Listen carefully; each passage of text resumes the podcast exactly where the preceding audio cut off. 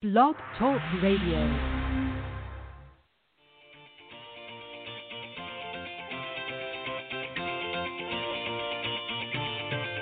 Good evening and welcome to Golf Talk Live. I'm your host, Ted Odorico, broadcasting live every Thursday, 6 to 8 p.m. Central from Panama City Beach, Florida, home of the world's most beautiful beaches. I want to take this opportunity to thank everyone for joining me on my weekly broadcast.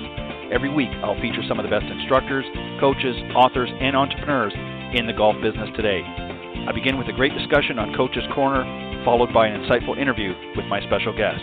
So let's get started by introducing tonight's Coach's Corner panel. All right, good evening, everybody, and once again, welcome to Golf Talk Live. I'm your host, Ted Odorico, and we've got a great show for you this evening.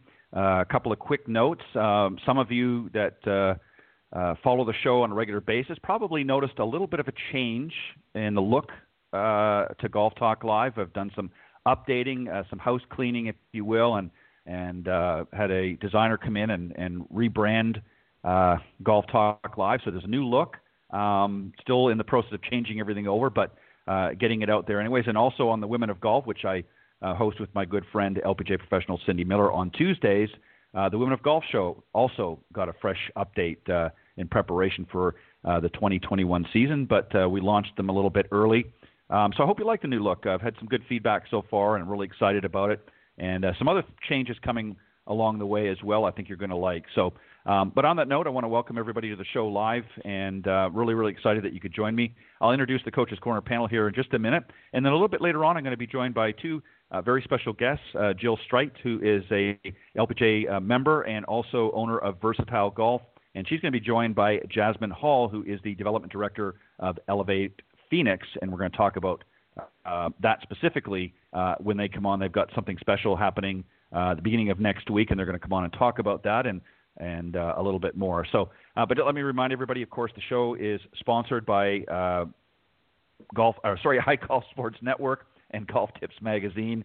Uh, iGolf Sports is a live stream broadcast and media production company providing top quality programming designed to attract the golfing enthusiast and of course, Golf Tips, the game's most in-depth instruction magazine, offering insightful reviews on the latest uh, equipment, tips from top PJ and L- LPGA teacher professionals, all designed to help improve your game from tee to green. So subscribe today at golftipsmag.com. And just a, a quick side note uh, before I introduce the guys, um, the latest issue, the uh, holiday issue, if you will, which includes the uh, holiday gift guide, is going to be hitting newsstands uh, November 10th.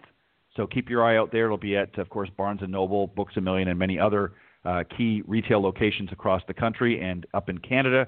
So make sure that you check that. But if you want to uh, save some uh, time, you can go on to golftipsmag.com and subscribe, and you can get uh, a whole season um, of magazines,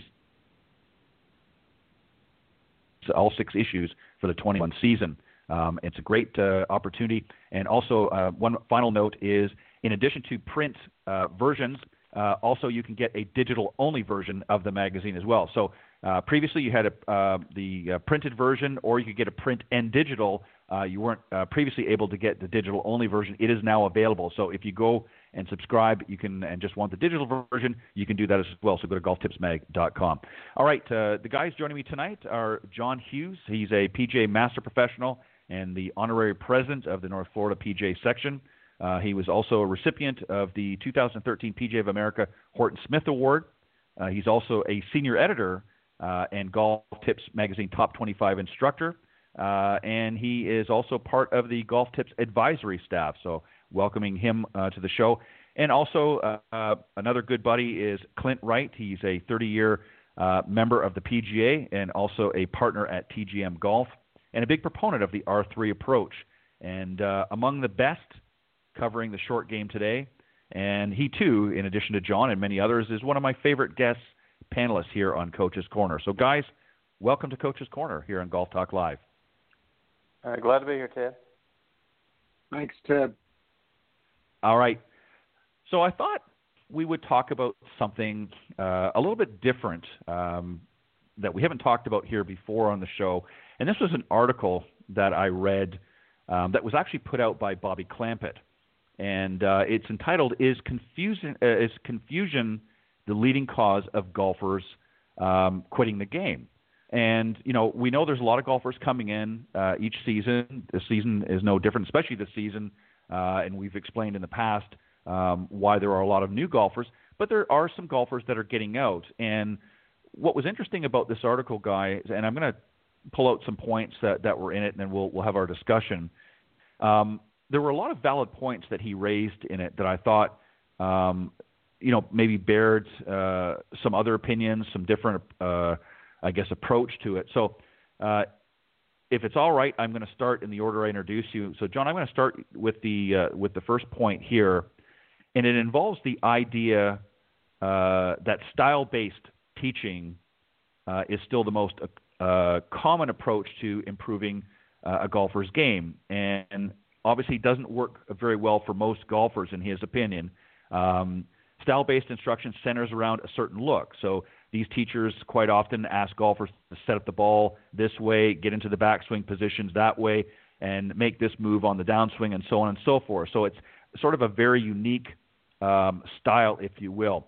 I want to get your thoughts, uh, John, start with, and then Clint, obviously, if you want to add to it as well, mm-hmm. um, I would appreciate it. But John, what's your thoughts on what they're referring to style based? And we hear that, you know, Leadbetter, uh, we've heard others that, that kind of have a style based teaching, and many others follow that as well. What are your thoughts there? Um, do you agree with that? What, what uh, Bobby's saying here in this article? Um, and if so, why? And if not, why? First off, Ted, thanks for allowing me the opportunity to be on the show again. Always fun to do that. Clint, good to hear your voice. Glad you're safe with everything going on in your part of the country. Style, that's a really neat term that I use uh, with clients, and I have them understand that I'm there to help them without sacrificing too much of their style, and, I'll get into that in a second. Uh, Bobby's a fellow master professional of instruction as I am. I've got a lot of respect for him. We've had a couple of conversations here and there over the years.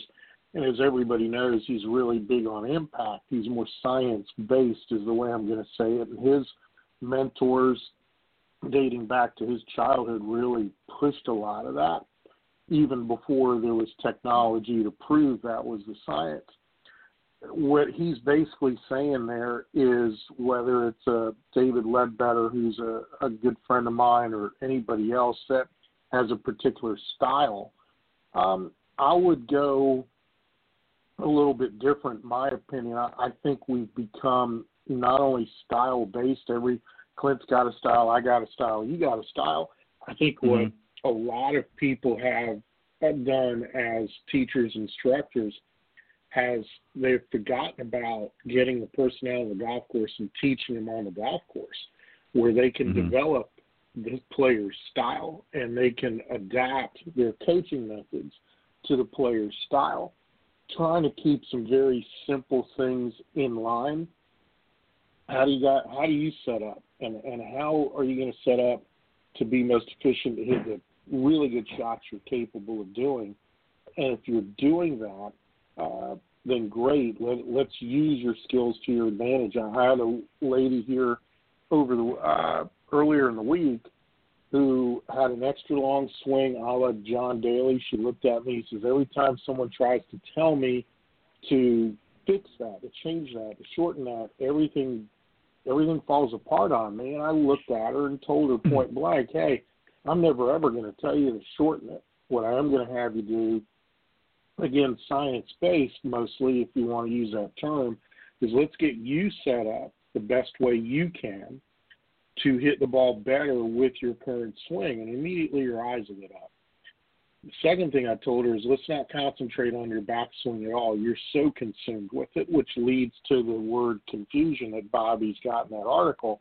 Let's worry more about, and that's worry's the wrong word. Let's concentrate and focus more on what the face of the golf club's doing with the golf ball at the moment they touch each other.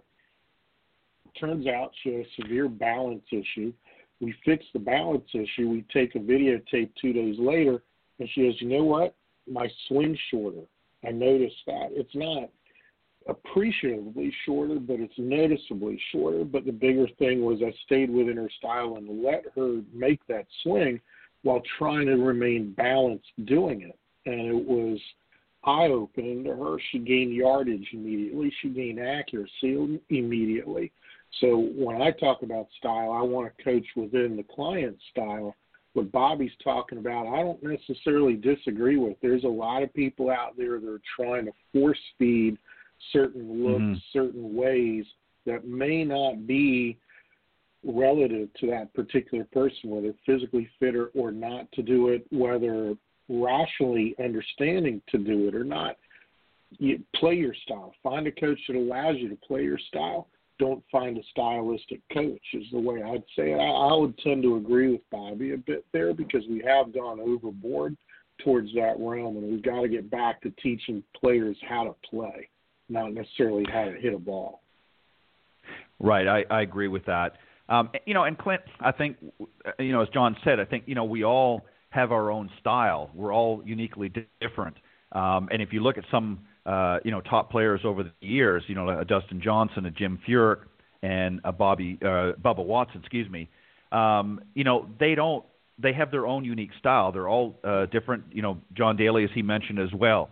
What are your thoughts, you know, as pertaining to to what Bobby Clampett's saying here as far as style based? Do you do you agree, uh, you know, with what John's saying essentially that you know golf instruction, uh, not everywhere, but in some cases, has sort of, I guess, to go in the right term is we've kind of put a lot of people into sort of one box or one dimension of how they should be hitting and how they should be doing it. Um, sure. Instead of doing, as he also suggested, that we need to get them out on the golf course and teaching them more how to play and not emphasizing so much on on creating a style or, or whatever that's maybe not conducive to their body shape or, or what have you. What are your thoughts there? Well, I can't argue with anything John said. I mean, it, it's all about playing the game versus hitting the golf ball somewhat.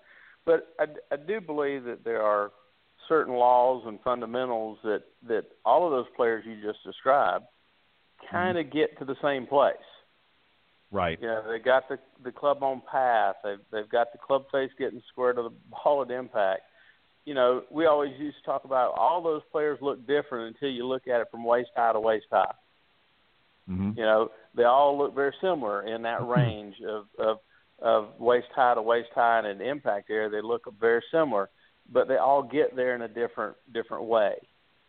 Um, you know, we can we can all end up at the same hotel or same restaurant, but we don't always have to all go down the same road. Um, right. So that's where I think you get the, the the confusion between style and playability. That that I lean more as John and you do. I, I like the playability aspect, but in order for a person to play at whatever level they're going to play at, they they have to adhere to a few fundamentals and laws about how to get the club on the ball.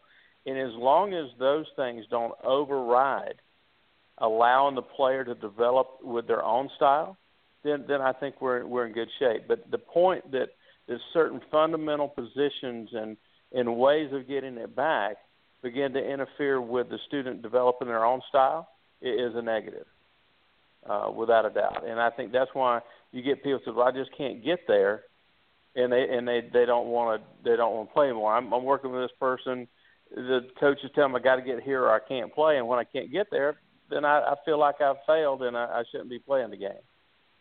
But on the other hand, if we tell them these are the fundamentals, is we can get as close to them as we can with your style, then we're going to have a player that's going to play golf for a long time.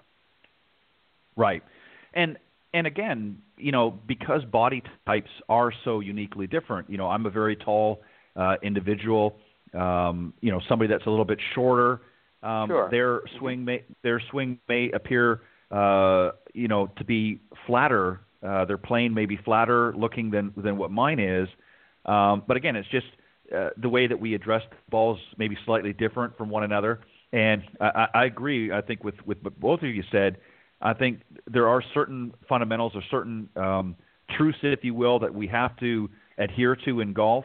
Um, you know, that sort of waist, uh, you know, high and down uh, that's consistent with all players. Um, and, and, again, mm-hmm. as you point, both have pointed out, uh, how we get there uh, is a different story.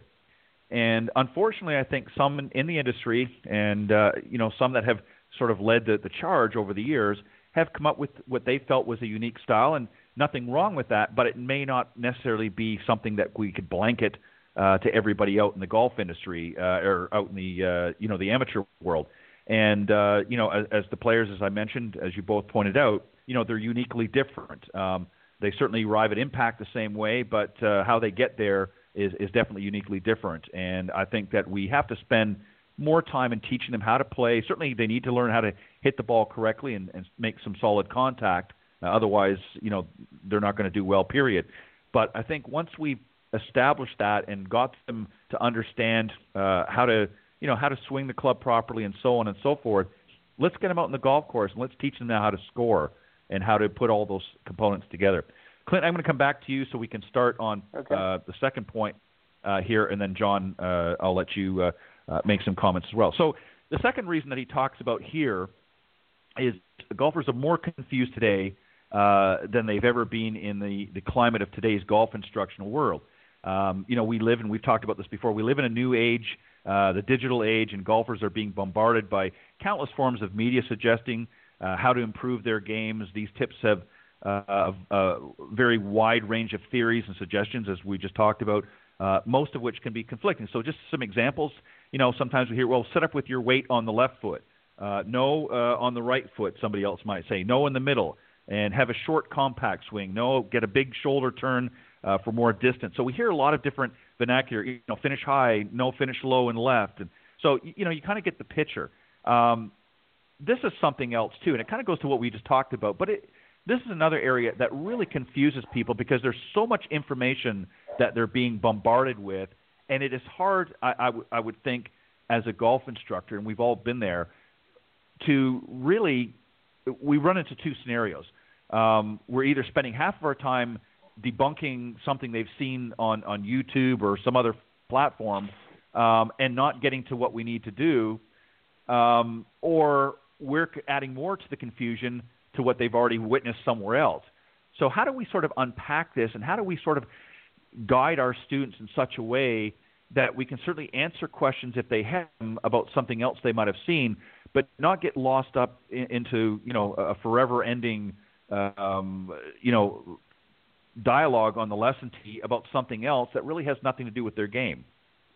Uh, Clint, that's a tough question. I mean, because there's you know, I'm I'm big. We're all victim of it. Go on YouTube and you look at this video and that video, and these guys is doing all the technology stuff to, to explain to you what the difference between this player and that player. I mean, there's so much available, as you said.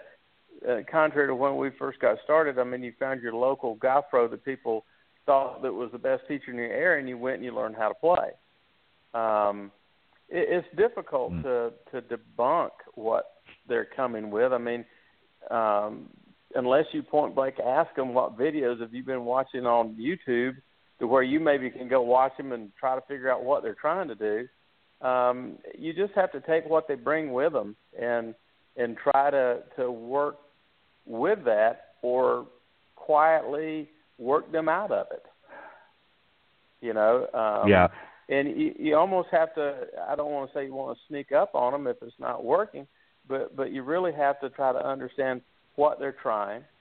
It's obvious if you get a chance to see them, you know, on the lesson tee, um, and then ask them questions. I mean, have you been watching any videos? What what are what are you hearing them say? Because what they hear them say may not necessarily be what they're trying to tell them. As we well know, that it's sometimes a good idea to ask your students, "What did I just tell you?" Uh, to make mm-hmm. sure you're communicating properly.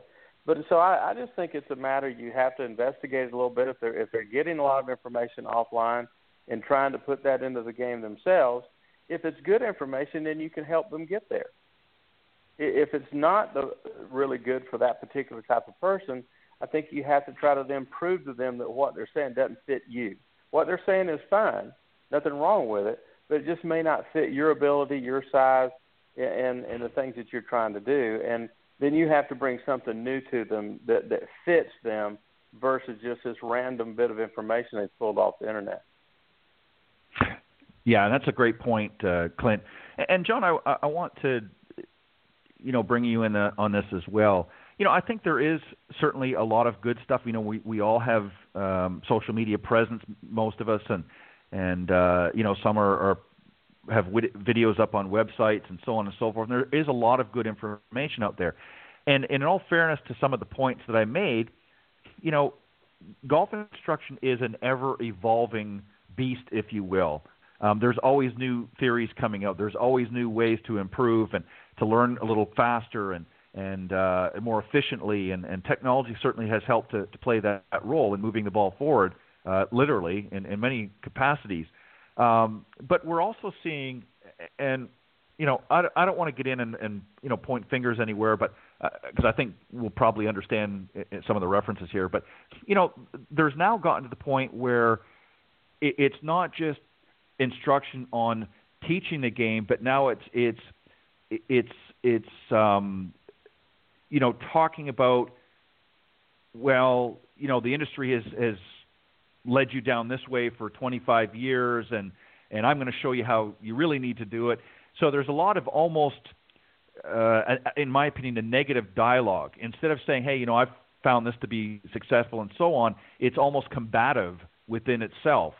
Um, there's a danger of that too. Uh, would you agree, John, that that we've got to be careful that we're not going down a path where we're because it is so highly competitive online that we're now kind of in a in a roundabout way debunking our own industry.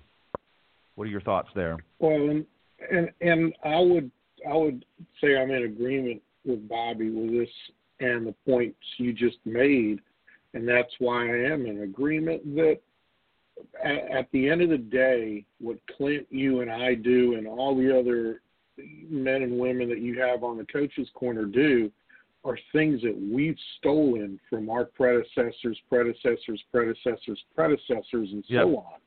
Um, I'm using drills that are hundreds of years old.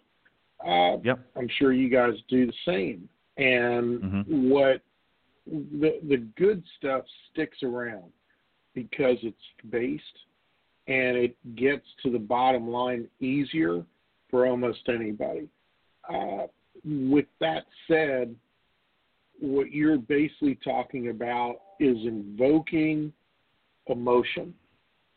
Mm-hmm. We're talking about politics. You've got one side saying one thing and another side saying another, and all of a sudden, and this is a crucial time in our country's history right now. They're they're trying to invoke fear of what may happen. Well, right. That's not the way to go about your golf swing. That's not the way to go right. about playing golf. Golf feeds you enough negative to begin with. Why are you right. not thinking about some positive things? And why are you not thinking about what opportunities could happen versus what fearful thing could happen? I, I think that's what Bobby's trying to say there is we are getting to the point where we're trying to debunk each other because some people view I'm going to call it the business or the marketing piece of the pie as shrinking and the numbers we know better the numbers are growing what we should be doing is, and I'll tag along with some one thing that Clint said, and I'll call it priorities. I ask everybody that I teach, what what kind of information are you consuming? And what I find out 100% of the time, when someone's consuming this information, not only are they getting emotional based on the messaging that someone's providing them, they're not taking that information in any type of rational order of priority that actually is going to get them where they want to go. It's a hodgepodge of stuff. It's like quilting a blanket, and quilts are all over the face of the earth, and you can't put them together. Uh, I try to go, hey, let's find the priorities for you. And I'm never, ever going to debunk anybody. Everybody's mm-hmm. got an opinion, and everybody's opinion could be correct for somebody. And that's the way I ran Golf Digest schools. There's there's no right or wrong. There's only correct for who's in front of you. With that said, with that philosophy, I beg, borrow, and steal from everybody out there, uh, whether mm-hmm. whether they're being tossed under the bus or not. Because at some point, I'm going to have a client who may need something like that. It's a matter of putting in a priority system so they understand what applies to them from a from a comments and everything else, I, I would tell the listening audience take it all with a grain of salt. Even take what we say with a grain of salt, quite honestly.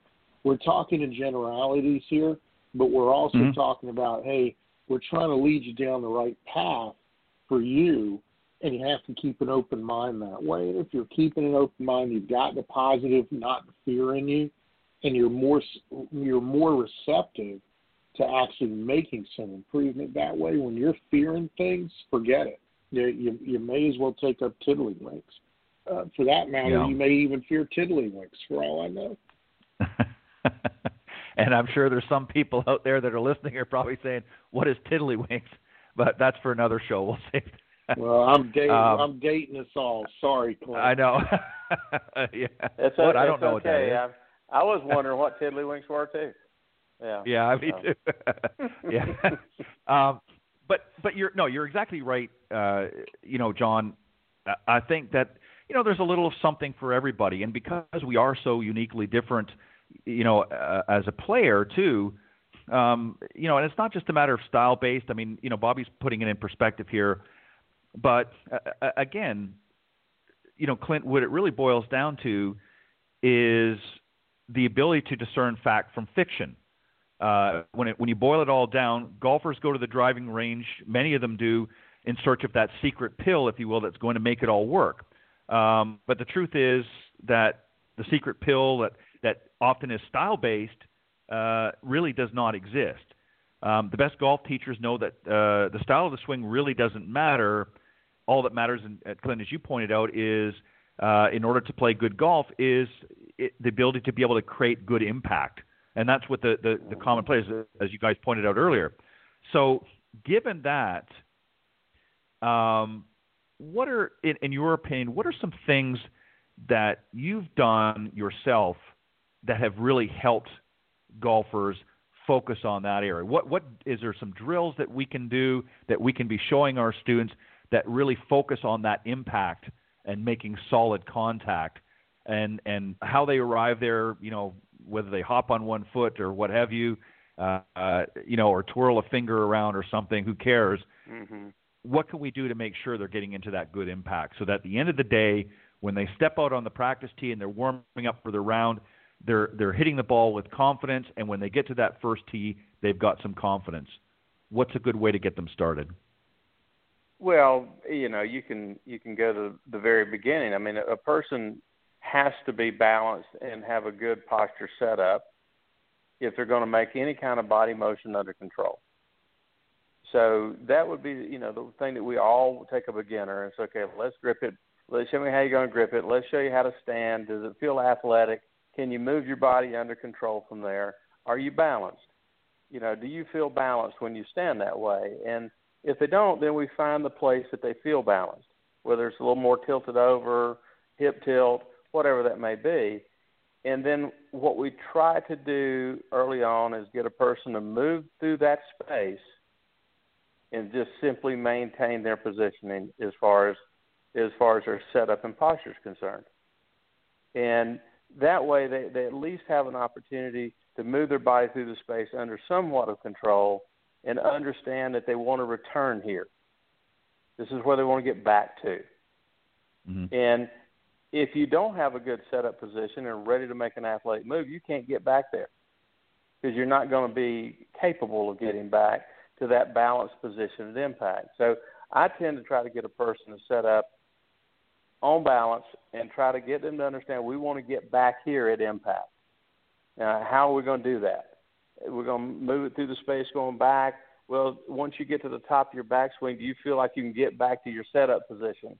Well, no. Well, why not? Tell me, tell me what you're feeling, and we try to correct those things. And you know, drills that you can use. There's hundreds of them. Um, Mm-hmm. I, I think that that uh, Harvey Penick was was quoted in saying that that the reason that there's nothing new here that's been being said for such a long time is that it matters. It's good. So if it's been Mhm. something's been around for a long time, it must be a good drill to use for certain circumstances. Okay, and and so we we lean on the the old fashioned drills like in putting and chipping. A we want to go to the target. Where do you want to land the ball? Just you know, keep the club, keep your hands in front of the club face drills. They're they're out there. We've all used them, But what I try to do to work with a personal impact, just to, to rewind this, good setup position, and for them to understand we need to get back to that position with speed, and that's how we make contact, move the ball forward. Yeah, and and and once you know, John, once a player truly understands how to make good contact, um, and and gets the feeling of what good contact, you know, that's the other thing too. Um, you know, very quickly, just to go back to Clint's uh, points here, is there's a lot of golfers out there that really don't know what good contact even feels like. Um, you know, every once in a while we hit that pure shot and it, it's effortless, and you almost don't even feel like you've hit the ball, and yet it sails, you know, out to the center of the fairway, and you're thinking, "Wow, what did I do here?"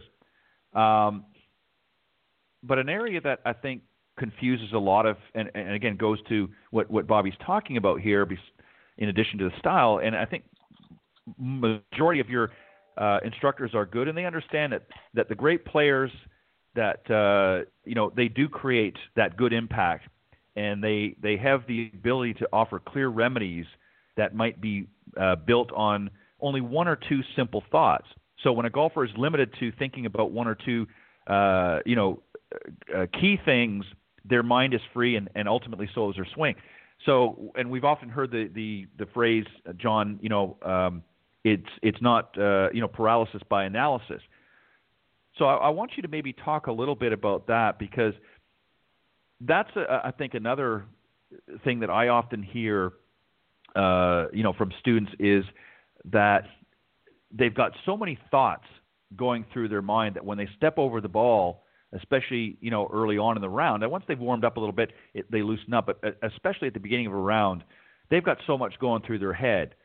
So we need to simplify the process so that when they're stepping up over the ball, there's maybe one or two things at most that they're thinking about. Talk about that a little bit and, and, and get your perspective on whether that's true or whether you know there's something else that we should be considering. Uh, I would tend to agree with you, Ted. That it's probably the number one non-physical item as a coach that I deal with with I would say close to 100% of my clients at some point in time or another. It's human nature to want to learn, to absorb information and put it to use. That's that's what distinguishes us from all other mammals on Earth. So when you're looking at such a simple thing as putting a piece of metal on a piece on a piece of rubber per se. Uh, you would think it's pretty simple, but as you find out, it isn't as simple, possibly. And you put these thoughts in your head. Again, I go back to the word priority. What's the priorities? And and are those thoughts in the same order? You use the term process. Mm-hmm. A lot of people don't understand that they go through processes every day. When you get up in the morning, I bet you every listener has a routine. That's a process that they follow almost religiously each and every day, unless that day just starts out sort of quirky. When you get into work, you have a process. Do, do you turn the light on after unlocking the door? Are you making coffee before you read your emails to catch up? I mean, there is a process that you do. So why not create a very simple process, and, and my philosophy is simple. When you swing, less is more. And if you can get it down to less than one thought, and I don't mean to sound trivial or facetious, that's going to be best for you. Uh, one thought's the max, but if you can get it down to less than one thought, more of a tempo driven kind of motion, you're going to be better off that way. But as far as if you want to think, so long as you think of these things in the correct order and or the same order, you can almost think about three to four, maybe even five things prior to swinging the golf ball as you set up. So the examples I'm always using for my clients is you remember your zip code, you remember your area code. Your area code is going to be the simplest thing to remember. Can you replace the numbers in your area code with three things you need to do in the same order to set up correctly so when you turn the machine on, the machine produces the widget that you're looking for. And oh, by the way, what is that one, less than one word thought or one thought in general turns the machine on? It should go in unison with these other three, but it's it's not necessarily part of that area code. It's a completely different thing. It goes back to Vision 54 and hey, there's a backstage and a front stage. There's a thinking box and there's a doing box kind of thing. I'm paraphrasing what they've said. Less is more with that. The other thing to put out to listeners, and I've said this before on the show, is golf is an action game. We're trying to start something from an absolute dead stop. Where all most all other games we play are reactionary. There is no time to think. You just react and you do the very best you can athletically to perform within that reaction. The more reactionary you can make golf with less thoughts, what thoughts are there prior to making the action in a sequential order that makes sense. Now all of a sudden you're not thinking about too many things when you're stepping over the ball. You're just thinking about, hey, where's my target? Let, we'll just let it fly. Yeah, and and and you know it's interesting. I, I was thinking uh, about what you said in in using you know area code and and zip code, and I was thinking to myself, you know, uh, Clint, that you have a lot of players who are very technical driven, and they need a little bit more, um, you know, meat on the bone, so to speak. So for a player like that, that is more technically, that maybe needs, you know, uh, an area code might not suffice for what they need. And and, and you know, we we've had these where they where they come out and they overanalyze and stuff and they they need that. That's just the way their mind works. So in a case like that, how do we I guess how do we accomplish the same thing as what John's talking about with somebody that we want to reduce their thought process with somebody that now that requires it uh, a little bit more. How do we find a, a sort of a happy balance that they're getting – what they need, the information that they need to make a, in, in a sense, an informed decision, which is really ultimately what we do before we hit a shot. Is we're informing ourselves with the information to make an informed decision, decide what club we're going to hit, what direction we're going to go, and so on and so forth. When we're dealing with somebody, because we all are different, Clint, how do we, I guess, handle somebody in that scenario that does require more information um, and do it in such a way that we're still keeping it as simple as possible?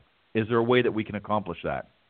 Oh, oh yeah. You, you. Um, I always ask a person what they do for a living, and and when they say, well, they're a mathematician and engineer, I know my work's cut out for me, um, because yeah, yeah. Well, they think in precise terms.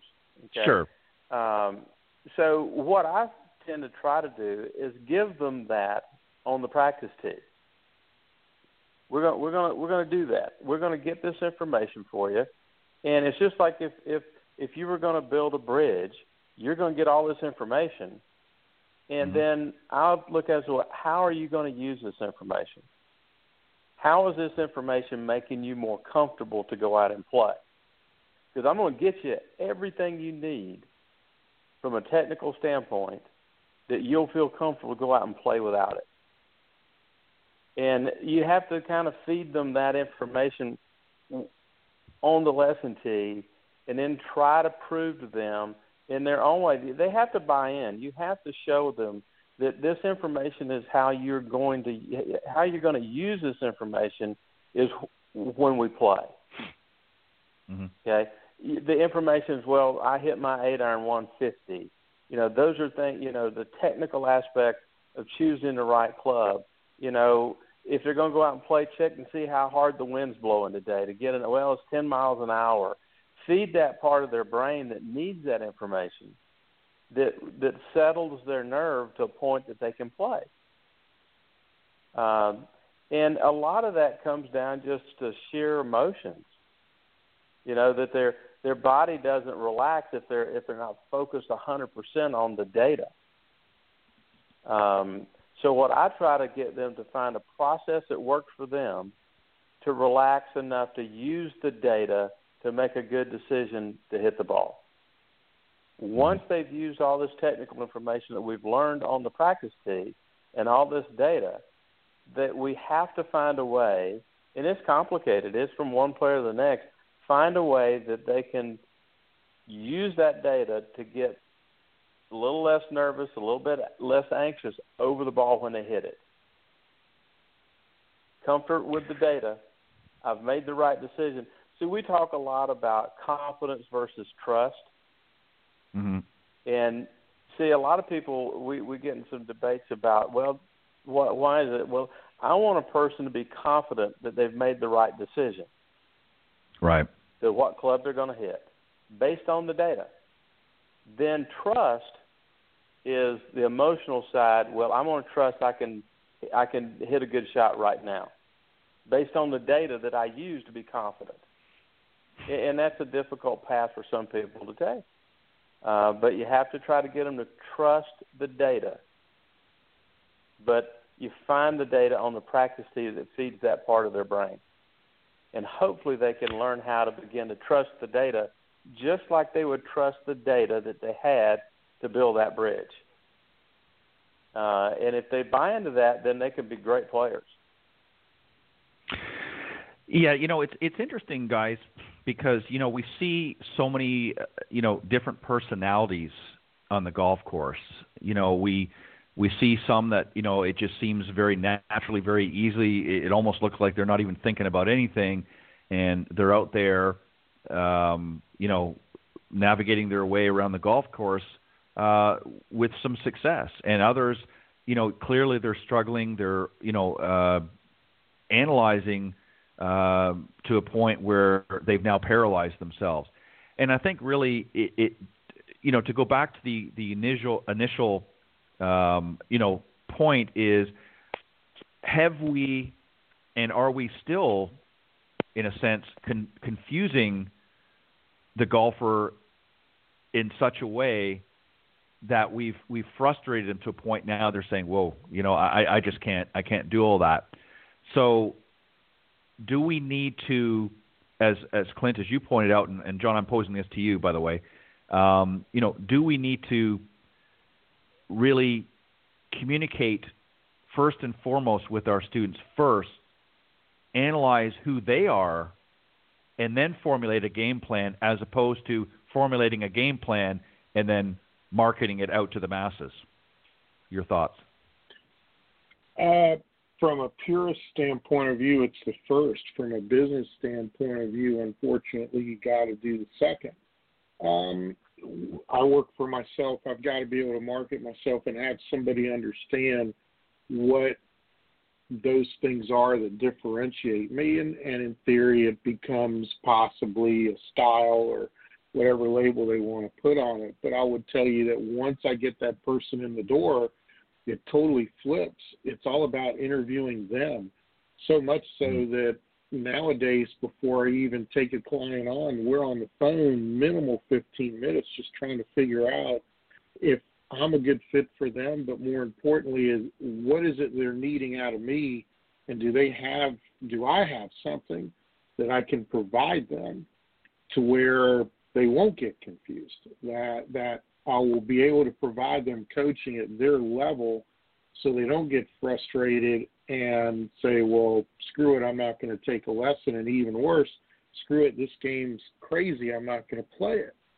Uh, mm-hmm. It's it's unfortunately both. The purest way is, and and I would tell anybody listening to to the show is, you've got to find a coach who is willing to ask those questions of you. So not only can you feel like you have a good relationship with them, you've got to be honest and tell that coach what is it what is it that you want to do and what are you limited to, what are your strengths. There, there's a gambit of questions that a coach needs to be able to find out how to go about putting things in a priority order that makes sense for you to where you can sustain your results, but more importantly, have fun achieving the results. Uh, without any fun, people get confused very, very quickly. But from the marketing standpoint of view, and I hate to get into that term again, but it does come up in this conversation. There's a lot of confusion out there because of the way things are marketed. Um, right. I'm not advocating that we all go to a one size fits all thing that all we're ever going to teach is impact. That would be that would be utopia for everybody, and it it put us all out of business in a way, and it'd make the game too easy, and we get bored and we'd find something else to do. Uh, there's more than one way to get the club to the ball, as Clint said earlier in the broadcast. But understand that if you're getting to the point of hiring a golf coach, if they're not asking those questions, then that should raise a red flag for you, no matter what mm-hmm. their marketing says. Yeah, that's that's a great great point. And and Clint, just finally, you know, as we we get ready to to wrap up um, a, another segment here, mm-hmm. you know, I, I think to, to John's point, um, you know, we certainly have to market ourselves. We have to to get the word out there. Um, but I think something else too that that I've noticed, and, and I want to get your thoughts. And, and John, I'm going to let you have an opportunity as well to, to chime in afterwards. But um, do we need as instructors to negate the the one uh, not one size fits all for um, instruction per se, but as instructors? And what I mean by that is do we have to be careful that we're not a jack of all trades? And I'll give you a, a, a, perfect example. You know, we see a lot of instructors out there that teach all facets of the game. I don't mean just the swing, but they they get into so many other areas um, that they they kind of spread themselves thin. Do we need to be more focused? Uh, you know, as an instructor, for instance, you know, the short game is something that you really focus on. You can certainly teach the whole mm-hmm. game, but that's an area that you don't do we need as instructors do we need to be more definitive in what we're going to teach and not be so broad what are your thoughts well that's a that's an interesting question i i think it depends on where you're at in your career you know mm-hmm. if if i'm a young professional that that's going to teach this game for a living i need to have as broad a base of customers as i can get so you, you begin to be the jack of all trades. You teach putting, and you teach. You know, you, you try to understand a little bit about all of it, but but primarily, you know, the the full swing, and because that's what people come to want to learn. And but you have to be able to give them the peripherals as well. You know. Right. So, but as we move through our careers, and we maybe, you know, don't need to teach as much, or you, you've got a good clientele uh, and you can move into more specific areas. You know, I, I think that you find you've got mental coaches and emotional coaches that tend not right. to be out of a profession, but from somewhere else that gets involved in golf because it's people are looking for that. I find that would be a difficult place to be unless you had some formal education to to move forward with it. So I tend to try to stay away from that a little bit. But if we're talking about just the pure playing of the game, I think that we all naturally gravitate to what we like to teach, mm-hmm. uh, and we get through the rest of it. Uh, and you know, and that's what happened with me. I found that I enjoyed teaching the the scoring game more than I did the full swing, because I always thought thought I could see more improvement in my customer or my client or student through that, and see that they begin to enjoy the game more because they, their score went down whether it went from 125 to 100, it still went down, and they were they were happy with it. Um, and so I, I think it's part of the career thing. But but if you can, I mean, you know, with, with us at TGM Golf, we we on occasion will team teach. If I've got a student mm-hmm. that needs a little help, you know, in the long term on their full swing, I get it over to Mike or Todd, and and on occasions I'll help them with one of their students. So there's nothing wrong with that approach either um, right. to bring in someone else that might be a little bit better at the area your student needs, I think that shows your student that you're about them getting better versus being selfish and keeping them all to yourself. You see? And yeah. so I think that gives your student an idea that you're in it to help them get better. And if and if that gets out into the marketplace, you won't have to worry about advertising. You'll have more business than you can deal with. So. right, I I agree wholeheartedly. And, and John, just to just to add to that, you know, and, and I guess really what I'm getting at is, you know, do we need to be the jack of all trades? In other words, you know, do we have to be? We certainly have to be knowledgeable in all aspects of the game, from the long game to the short game to, you know, uh, dist- you know, getting gaining more distance and things like that. But sometimes, you know, I think instructors maybe sp- spread themselves too thin, getting into other areas um, where maybe they're not as strong. And and I kind of like what what Clint just pointed out there is, you know, he's got a unique situation where he works uh, with some other uh, partners that are able to sort of play off one another. Um, is that maybe a route that instruction needs to to grapple more onto? Is working together um, instead of trying to be, as I said, the jack of all trades. What, what are your final thoughts?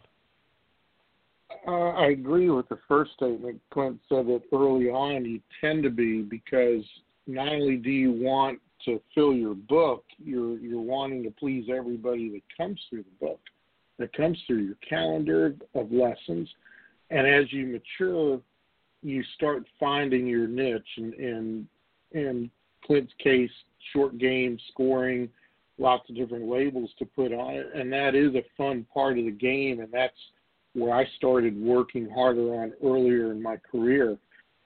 Working as a team is absolutely essential, and you see that amongst all the top tour players now, where mm-hmm. uh, they're going after specialists for the various aspects of their game nutrition, fitness, short game, full swing.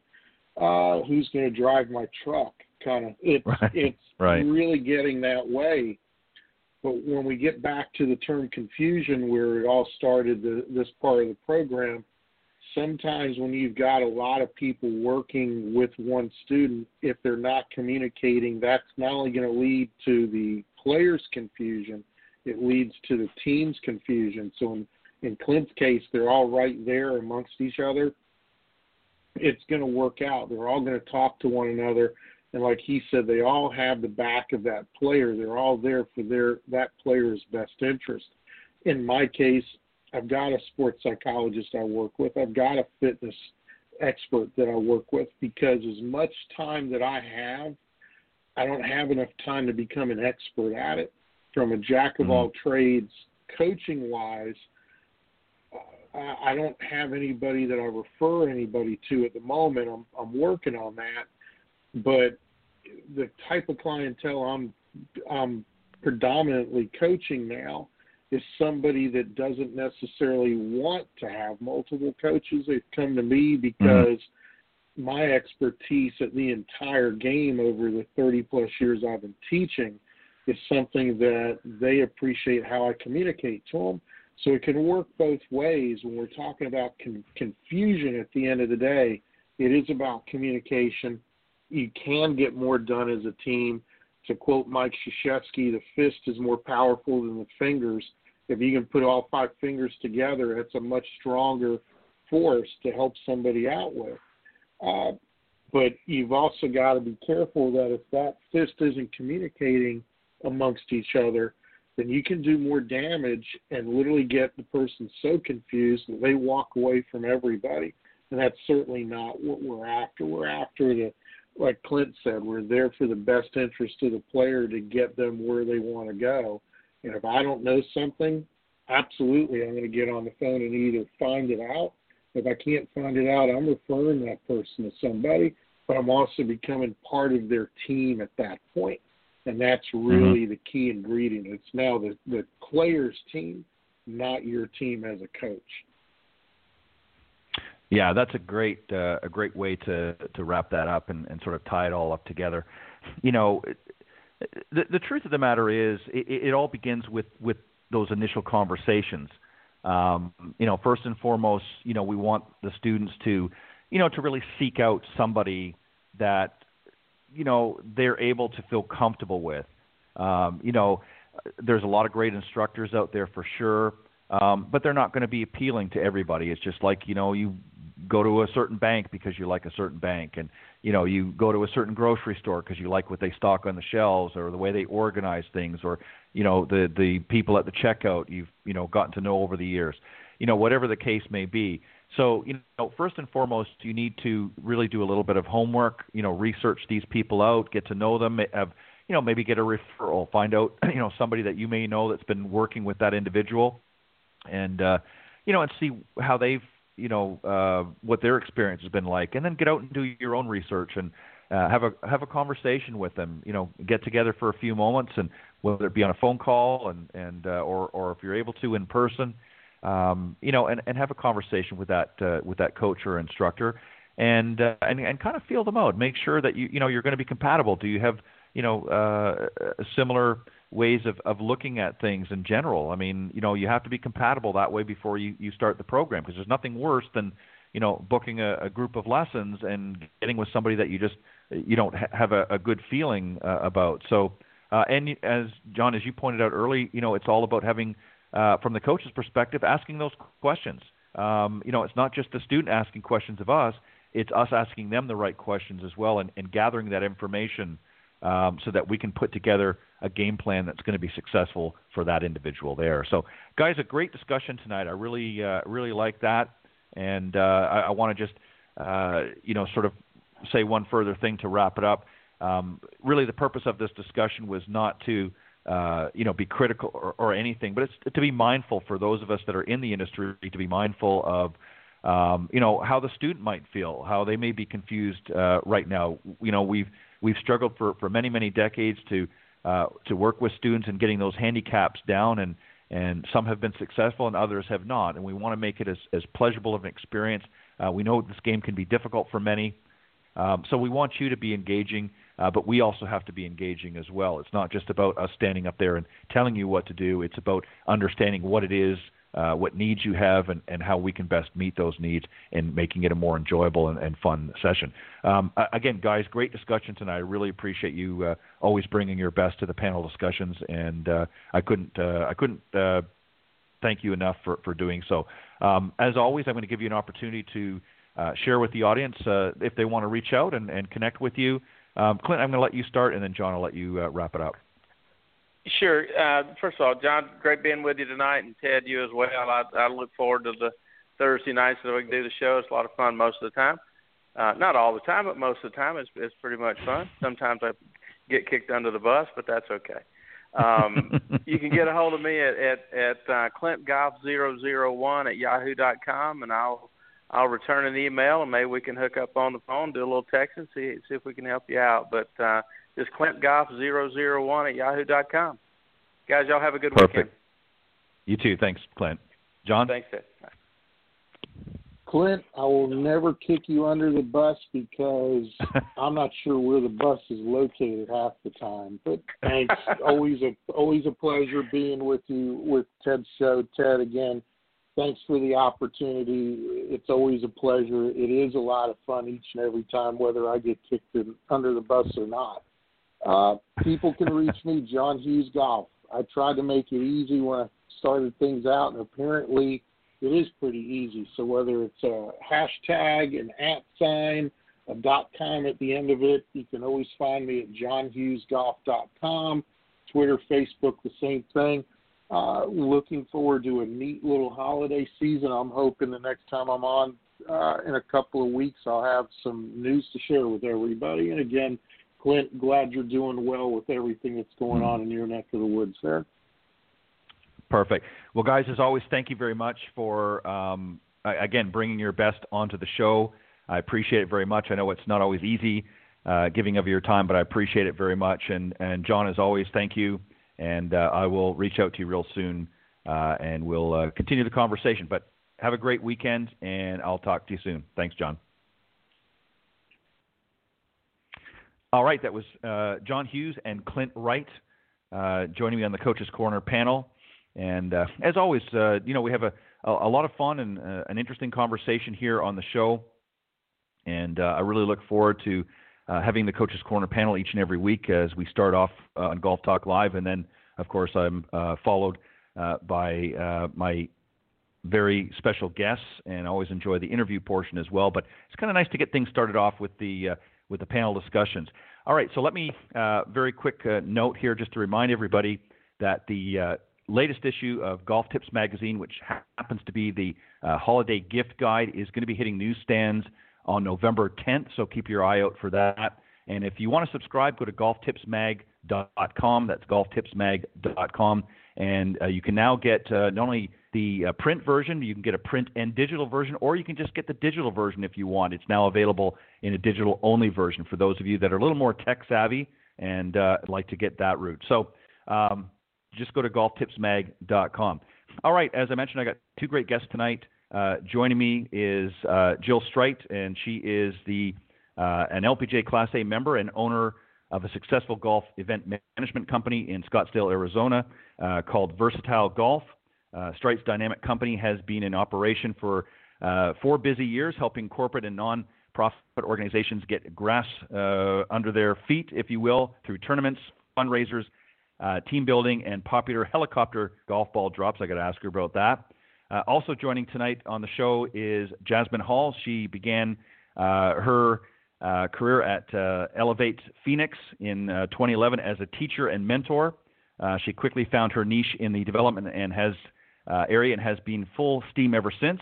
And as the development director for Elevate Phoenix, um, she uses her passion for the organization to further develop stable, consistent relationships between staff and more than 5,000 urban students uh, within the Phoenix uh, Union High School uh, district. In addition uh, to development, uh, Jazmine serves as an adjunct uh, professor at the Maricopa Community Colleges. So, without further ado, please welcome my very special guests, Jill Strite and Jazmine Hall. Good Hi, evening, ladies, Ted. and welcome. Thanks for having us. How are you? well, Thank you. I'm doing very well. Good thank evening. you, ladies, very much. Yeah, good evening to both of you, and thank you very much uh, for joining me this evening on Golf Talk Live. And we got we've got a lot to, to unpack, and we're going to get to Elevate Phoenix here in a little bit, uh, and specifically what you guys want to talk about. But I thought what we would do first is just to, you know, I shared a little bit as, as I know you're aware because you've been you've been on hold here for a few moments. Um, but I want to get a little bit more background, just so everybody has a better understanding of, of who and, and, and so forth. So, just, I'm going to start with you. Uh, I know, as I mentioned, you're, you're a Class A uh, LPGA uh, Class A member, as well as the owner of Versatile Golf. Talk a little bit about your background, and then Jazmine, I'm going to give you an opportunity as well. Sure, absolutely, and thank you again for having us tonight. My pleasure. So, um, so yes, I am. I am a very proud long-term um, LPGA member.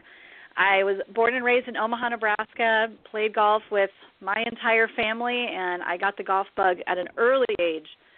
Played through junior golf um, all over the central area of the country, and then I ended up getting recruited and playing on the women's golf team at the University of Southern California, uh, which was incredible. And that's really where my love of the game um, I never thought it could get even more, but I got really heavily into tournament operations with the PGA of America, with the local uh, golf tournaments, professional events that take place in Southern California with multiple internships. So I always had that tournament love.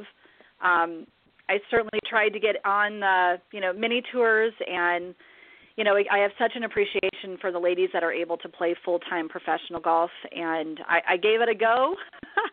but uh, you know, I was very fortunate to um, have a local golf professional at one of the home courses we used to practice at at SC, uh, who wanted to bring me in. Um, he was one of the lead instructors for Nicklaus Flick, and he Mhm. took me under his wing and said, "I've got a place for. I need a female."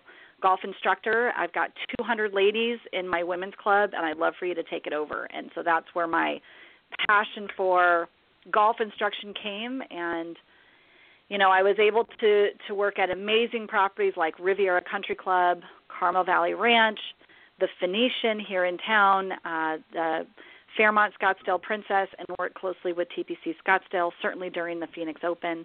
So I've always been around some of the best that golf has to offer. And as everything came together and I gathered all of the weapons I would need um, to start my own company, um, you know, I was able to really pull my passion for the game, my passion for women's golf, but also, you know, certainly use the game of golf to bring families together as well as help nonprofits like Elevate Phoenix. And um, I was very fortunate to be introduced to Tom Lehman um, through a dear Mhm. friend, Tiffany Nelson, who's the executive director of the Charles Schwab Cup Championship here in Phoenix, which is coming up next week. Um, Mhm. And then by the grace of God, I got introduced to Jazmine Hall, and my life has been better for it. So I've been able to take versatile golf, everything that we're able to do to give back the game of golf, whether it's as a fundraiser, the outdoor physical exercise and family experience, or to bring team building opportunities through corporate events. Um, I really, I, I'm so fortunate to truly say I have a job, a profession, a company that I'm super proud of and that I love, even if I'm sending emails to Jazmine at 2 a.m. in the morning. It's okay because I love Yeah. what I'm doing. well, that's fantastic. It's true. And and yeah, and Jill, uh, again, welcome to to Golf Talk Live, and thank you for for sharing that. You definitely have a, a passion. Uh, and I just want to, on a, on a side note about the LPGA, uh, I can tell you from uh, experience having, um, you know, on my other show, Women of Golf, working with uh, Cindy Miller, who is an LPGA professional Yes. for uh, the last last seven years. There is no harder working folks in the golf business than the ladies of the LPGA organization. Let me tell you, they put the guys to shame. And there's some great guys out there, but you you ladies, eh, hands down, uh, are the hardest working in this industry, and you give back so much. Um, Jazmine, she she gave a, a great intro to you, so I'm going to let you pick it up from here for a few moments. Just tell us a little bit more about your background. Yeah, she I mean she just spoon fed uh, a great lead in. So um, just tell us, a- just I mean, I, I didn't even have to do anything. So just tell us a little bit more about, um, and, and just let me point out, Jazmine is the development director. I forgot to mention that. I'm sorry for uh, Elevate Phoenix. So tell us a little bit about your background a little bit and how you got to where you are, and and uh, and obviously, you know, Jill has mentioned uh, you guys have come together. Maybe you can talk a little bit more about that, and then we'll get into uh, uh, a little bit more about tonight's discussion. Absolutely. Thanks so very much. Yeah, so um, Elevate Phoenix is pretty much near and dear to my heart. And, you know, it's kind of funny because it stems a little bit further than how long we've been in uh, business, if you will. So I very well could have been a Elevate Phoenix student when I was coming up, right? And, and you know, it took a, a somebody to step into my life, a caring adult, to come into my life, mentor me um, near the end of high school to really change the trajectory of my life and my outcomes. You know, I went through some pretty hard stuff uh, growing up, and my mentor came alongside of me, not only encouraged me to, let alone graduate from high school, but pushed me on to get my bachelor's degree, continued to push me to even get my master's degree. She was there when I bought my first house. She was a part of my wedding, and and you know what kind of made it all quite phenomenal was that she is my boss today. And so Wow. Delilah Gapper, um, the executive director um, of Elevate Phoenix, um, she knew who I was, what I was about, where our heart was, and she said, "You know what, Jazmine? I need you to uh, take a look at something that is coming to the valley. Is gives us a name, uh, gives us something to call what we've been doing for free, some resources and, so, and some support around what we've been doing all of our lives. And I really just need you to take a look at this. And, you know, at the time when she asked me, I was just not quite ready. You know, I was in a good Mhm. space, you know, making a lot of money in the insurance industry, uh, you know, but I was like, all day, I got you. I'll volunteer. I'll donate. What do you need? And, you know, she's like, you know, just just wait. And maybe two, we got the we got the Elevate Phoenix organization started started in um started in 2009 we were incorporated and um and we had our first class um start in 2010 and um she was actually the first teacher mentor to actually get started in the organization and 2 years later two years later, she came back to me and said, "Hey, you know what?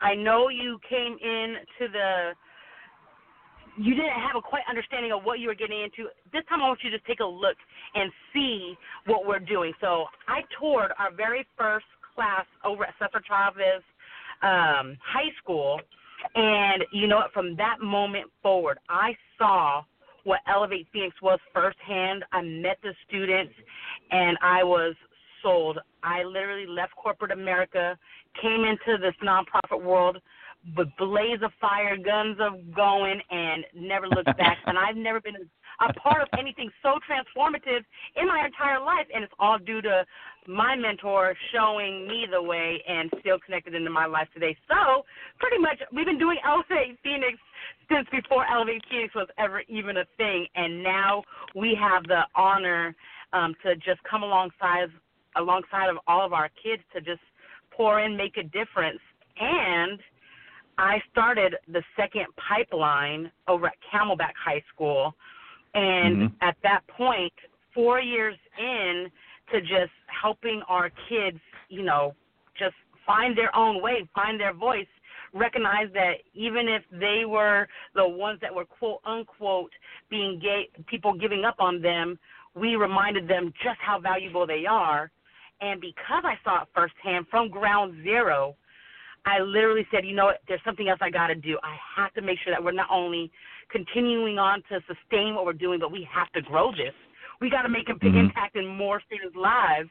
So I transitioned from being the teacher mentor into the development role, and in walks Jill Strite into my life.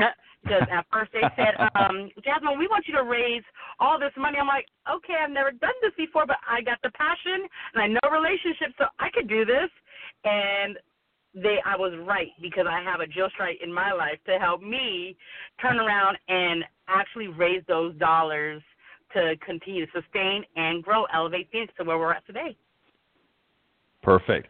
Um, before we get into some of the the specifics of what the organization's overall mission is, I just want to, uh, since he was mentioned, I want to just um, you know bring a, a little bit about Tom uh, Lehman into the into the mix, if you will. Uh, for those of you tuning into the program, you know we're we're talking with Jill Strite and and Jazmine Hall about Elevate Phoenix.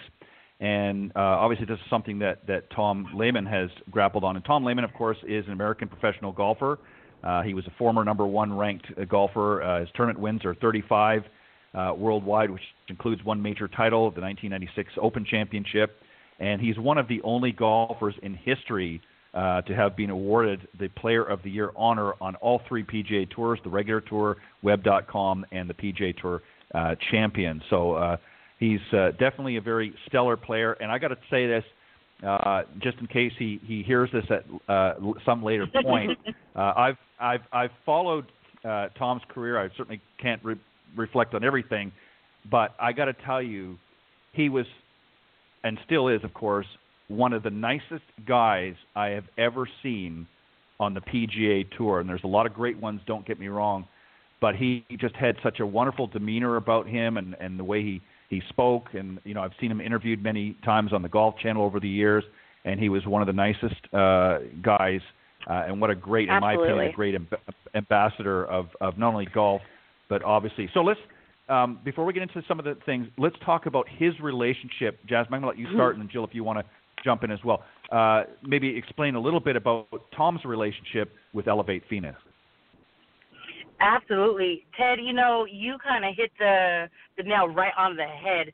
Tom is as genuine as they come. When I talk about a leader by example, he is truly the epitome.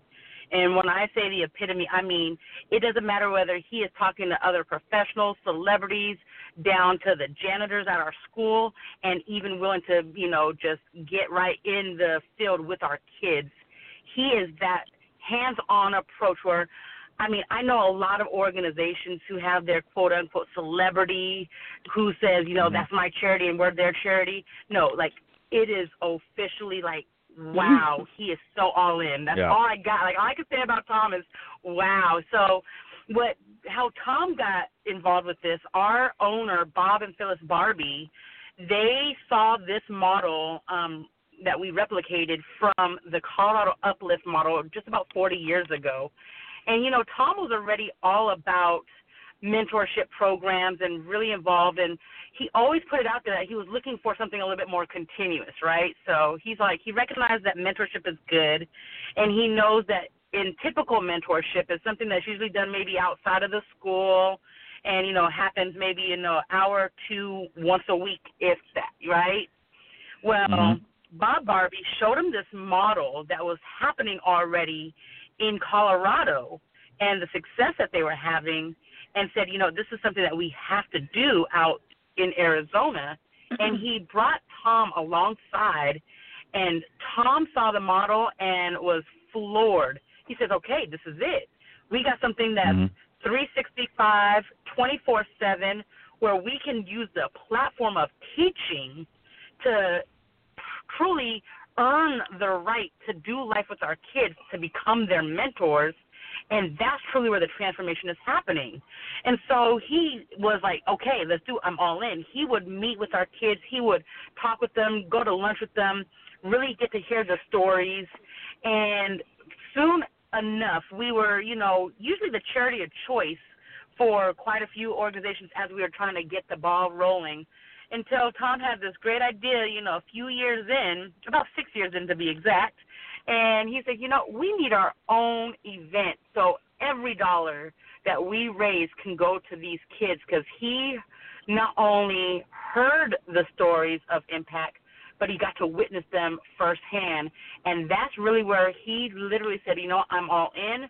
This will be our event. I will host it, and I will ask my networks, I will ask my people, and I'll do everything I can within my power to really push it forward because it our missions were so aligned with what we do with with who he is. And so 10 years, 5,000 kids and and a whole lot of success later, we're still at it and that's truly the story of, you know, how Tom's involvement started.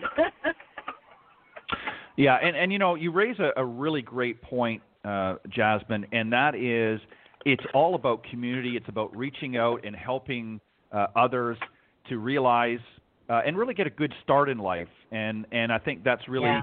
um, as I understand from from what I've read uh, about Elevate Phoenix, is really what it's about. It's about you know reaching out to communities, uh, giving them the opportunities, and using you know, there's nothing uh, I think more satisfying. You know, we've all worked in, in you know, many of us in, in corporate world, and we've done this, we've made money, we've done well in, in other areas, but nothing really resonates more than being able to do something to give back to somebody else. Nothing is more satisfying. Right. I mean, I don't care how big, big a deal you get or how you know much success you have in other ways. Giving back is, is a great thing.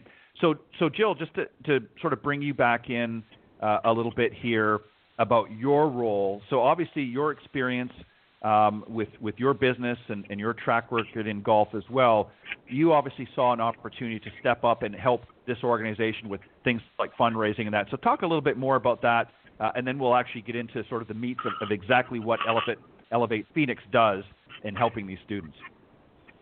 Sure. I, you know, and certainly building off of one thing you said about Tom being one of the nicest guys on tour, I think he's number one. And I'm not just saying that because I hel- I help with his event, but you know, over the years I have dealt with people on the senior tour, the LPGA, the PGA, and when um, when I was told that Tom Lehman was going to call me to interview me about managing the first annual Elevate Phoenix Invitational. I mean, I've been watching Tom as a as a fan of golf since I was 7 years old. I've followed him, mm-hmm. you know, on the other side of the ropes in multiple golf tournaments. So, you know, for me being, you know, a very happy golf nerd to know I was getting a call from somebody of Tom's status, you know, I, to say that my palms were sweating was an understatement. But I got Right. even a little more frazzled when he called and he said, very short and sweet, I'm told that if anybody can do it, it's you. And here's what I want. I need to raise $250,000 in my first golf tournament. And by the way, you have four months to plan it. Now, mind you, at this point, I didn't know Jazmine. I didn't know Elevate Phoenix. I hadn't met the Barbies, and I, I hadn't been brought into the world yet. So after four months of falling in love with Elevate Phoenix and having even more respect for Tom and the passion, because what Jazmine said is true, from people at the very top of the executive board, Tom Lehman, all the way down to the teacher mentors and everybody within the schools, it's it's hands on. Everybody's sleeves are rolled up. Everybody is pitching in.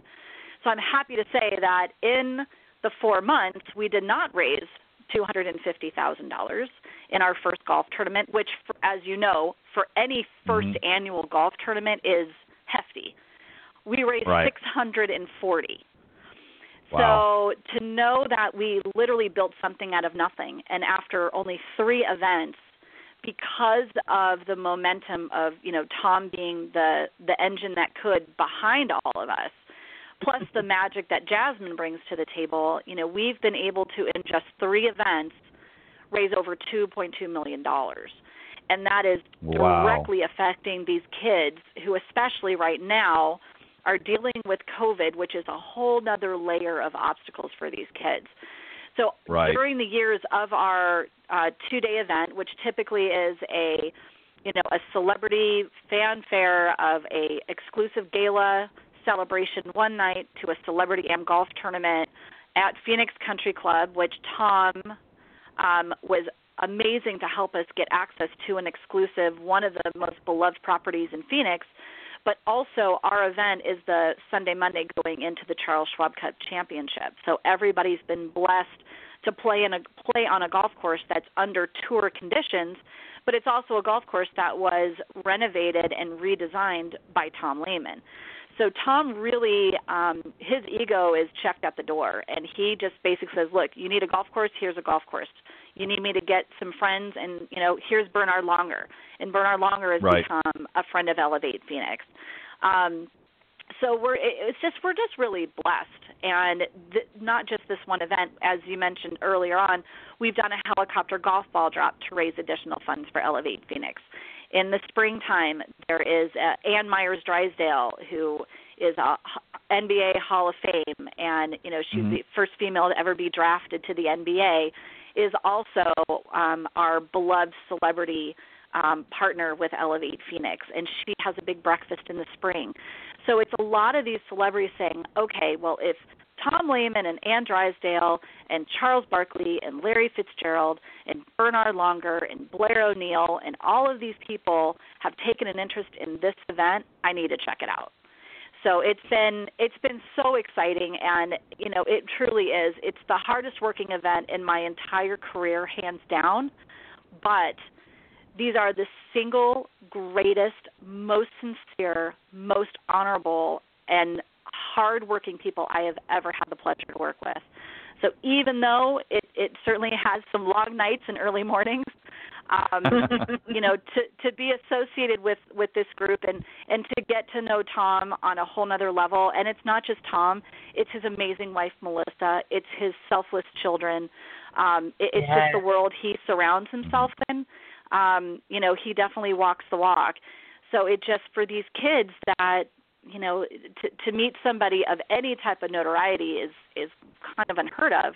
But then to see Tom, you know, sit down one on one with these kids who come from a very difficult background, a very different world than Tom.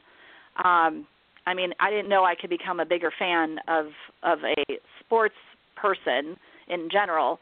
Um, but but Tom just you know he, he just has the passion and it's infectious. hmm You know, uh, I just want to mention a couple of others here. Um, some of the other celebrities that are going to be uh, involved this year, of course, Condoleezza Rice, um, uh, some other golfers, Yeah. Peter Jacobsen, um, and you know, even uh, I mean, even Baker Finch, of course. Um, but even some other celebrities, uh, Hercules himself, Kevin Sorbo, uh, and and who doesn't He's who one of doesn't our like favorites. uh, He's one of our Right. favorites. Yeah, I can understand why. I know, I know. We won't go down that path. I know why. Um, and it- it, it- has nothing to do, Ted, that he's easy on the eyes. That has nothing to do with Yeah. it. He's he is truly he is one of the most genuine and just talk about an all in roll up his sleeves. He's like, Do you guys need me to move golf carts? Do you need me to sling Right. bags and load golf carts? Do you, do you need me to go pass out scorecards? Like he wanted to get involved the minute that his He's feet hit the pavement at Phoenix Country Club. He was he's very special. Right, exactly. Um, no, I, I, I agree with 100%. And, and even, I mean, you, you've got to give uh, props where props are due. Uh, uh, Bobby Herbeck, uh, writer for Teenage Oh. Mutant Ninja Turtles. I mean, Absolutely. if you got the the, the, the Ninja uh, Mutant Ninja Turtles involved, you know it's a worthy cause. So um, that's that's fantastic. So you got a great Yeah, you- exactly. yeah, exactly. So you got a, a good uh, crop of celebrities and from different areas of of life, and which is great. So, Uh, Jazmine, let me come back to you a little bit because I, I want to, as I mentioned a couple times, I want to give you an opportunity. You know, we, we understand about the fundraising and so forth that, but let's let's put it in perspective. Really, what it's all about, and let's talk about the actual mission of the organization. Let's break it down a little bit. What, where does this money go to? What's it doing to help? Let's get specific about it, and then we're going to talk about um, what's going to happen next week. Absolutely. Ted, let me just give you just the overall, as short as possible overview of Elevate, right? So we are a nonprofit organization embedded in urban schools, and we partner with the most amazing district, with the Phoenix Union High School District, with an amazing leader, the superintendent, Dr. Chad Gestson. And, you know, we get to teach a accredited elective class that's called peer leadership. So our kids get to learn things like life skills, leadership skills, character development. And we ask the the um, counselors of the school to put kids in our class that are either, you know, a mixed bag of nuts, I like to say. You know, we got some that are natural born leaders. Now, they may not be showing all their leadership skills for the positive, but nonetheless, they are leaders, all the way down to the last case ditch effort. If we do not help, it is just not going to happen for this kid. And so we get the kids that are dropping out at 52%. But by the time right. they go through our program, not only are they graduating as first generational high school grads, but they graduate at 98%. And and not only that, for them for them that's a huge a huge you know something to celebrate. But we say, you know, right. we can't stop there.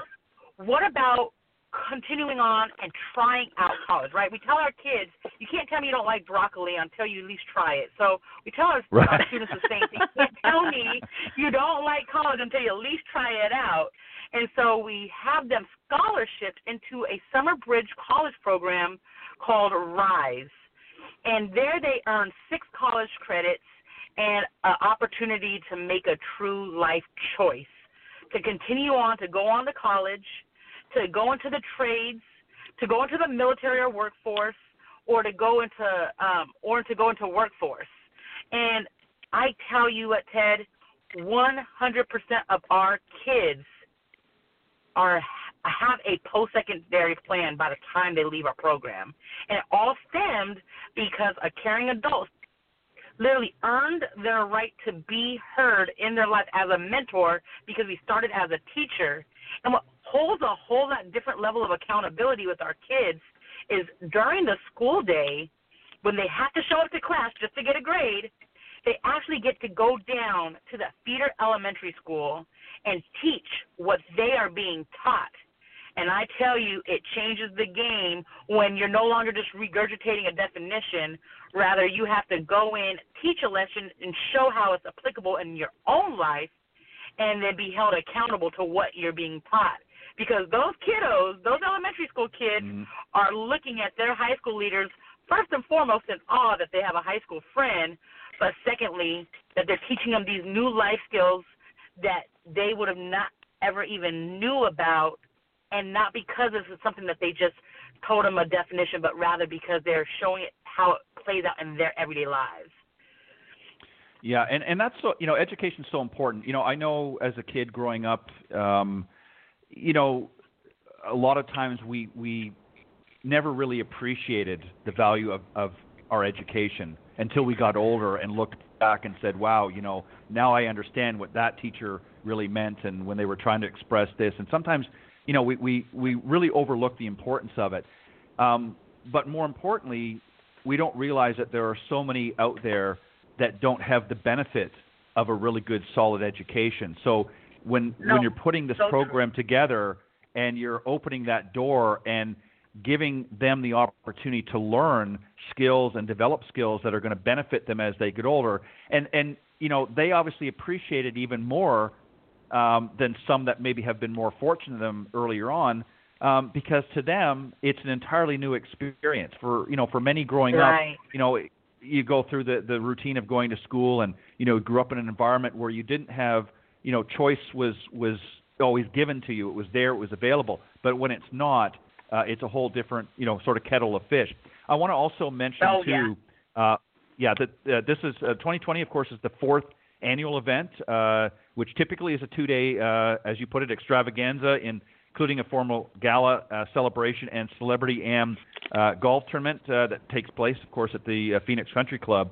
Um, and this is obviously something that you would typically do in the past, uh, but because of COVID, and, and Jill, I'm going to want to bring you in for this. You know, because of COVID, some changes have had to be made. Uh, hence, what we're going to talk about now coming up next week. So, typically, that's what the event would entail. Um, this year, you're doing something a little bit differently. Maybe you can unpack it a little bit and explain what, what's coming up uh, next week. Absolutely, thank you. Um, so the plan is, and I should say this first and foremost, we have every intention of getting back to business um, in the fall of 2021, getting back to Phoenix Country Club so we can have the two days and really get um, a captive in-person audience. And we always make sure that the kids are involved. Not only does it let them get face to face with people that are supporting them, but it also just kind of gives them, in some cases, some volunteer work experience to see, you know, what it's like to be at a tournament, what it takes, and so it gives them some different learning opportunities. Um, because of COVID, because of our desire to make sure that everybody, from the students to the donors, um, to even you know Jazmine and I, um, that everybody is safe. And um, mm-hmm. the, the nice thing that we have is we had an option. So we're jumping on the virtual fundraising uh, bandwagon. And fortunately, we are working with an incredible team that have been able to do successful events via live stream um, even before COVID happened. So on this Monday, November 2nd, at 6 p.m., and that's going to be Mountain Standard Time, we will be having a one hour virtual live stream hosted by our friend Tom Lehman. During this one hour, the viewers are going to be able to log on and watch the event. There's no charge. Um, and basically sit back in the comfort and safety of their own homes, grab a snack, their favorite beverage, maybe even have a viewing party of a small gathering, and have a good time with us and interact with us online. We're going to have some incredible student success stories shared with all of the viewers. Tom has some also amazing speaking points. Um, and then also, we have, which has been going on since the 1st of October, our silent auction um, which certainly will, I know we're going to get into that as well. Um, but it's Mhm. really going to be just a really special night, and we got a incredible opportunity brought to us today that we can't announce just yet. But there is one of the world's most famous favorite bands and the original songwriter, one of the original band members, is going to be joining us. And so I can, it's only the only teaser I can give you at this very second. Um, but we're going to That have a a really one, Jill. special. Is that good? All right, cool. Um, man. I want to know now. I Yeah, I think wanna know. Who could Wait a it be? minute. Wait a Who could it be? It's going to So be it's- great. it's They're gonna not be going to want to miss this. It's going to be great. No, definitely not. And it will be fun to be able to interact. You can text with us during, you know, you tell Jazmine that she, you know, you like her dress, whatever you want to do to have a good time with us. Um, but really, the stories that we're going to be sharing about uh, not just listen to a student's story or hear what Tom has to say or hear what some of the teacher mentors and some of the Elevate Phoenix staff and board members have to say, but because the organization's been around, it works. So I know I know for a fact that I have certainly donated money over the years to organizations and you just hope that the money that you're giving and especially this in the world we're living in right now, a dollar means more than a dollar to people these days. The nice thing is if you are willing to part with that dollar right now, I can assure you it goes directly to a tangible activity, materials, direct support to these kids who, as you mentioned, with COVID, these kids already were facing an uphill battle. And now that uphill Right. battle is, you know, covered in barbed wire first. So Yeah. for us to be able to ha- to still be able to do a fundraiser under the current world that we're living in, um, but all of the the people that have donated to the auction, these incredible virtual phone calls and experiences and trips, amazing bottles of wine, everything you can think of. I can assure all of your listeners and you directly that every single nickel is being used and it's using properly and it's using it, they're very fiscally fiscally responsible but these kids will feel the generosity firsthand. So we are excited. Again it's on monday november 2nd it's one hour to just unplug from the election noise take a Mm-hmm. breath be inspired have some entertainment by the world's greatest band that I will tell you about as soon as we're able to announce it. Um, but but truly, it's it's really going to be a chance for for everybody to to tune in. You just have to go to elevate2020.givesmart.com, and it will take you directly into the live stream broadcast. We're going to be broadcasting also on YouTube, Facebook, on elevatephoenix.org on their homepage that will take you directly to um, the, the live broadcast. Um, and it's going to be live, Ted. So, you know, at some point, something entertaining is going to happen. Something's going to be interesting. You know what, Ted? You know, Jill made such a really good point. I wondered if I could quickly show share just a quick story of just the impact about COVID. yes, please. So, you know, Jill made a, a point of, you know, COVID really has changed our entire world and what that means to our kids. You know, so I kind of shared with you about that summer bridge program where we had a an amazing young lady who um was taking she graduated this last year from um our school and she was in the program and COVID actually hit her entire family where everybody in their household um got got got COVID nineteen.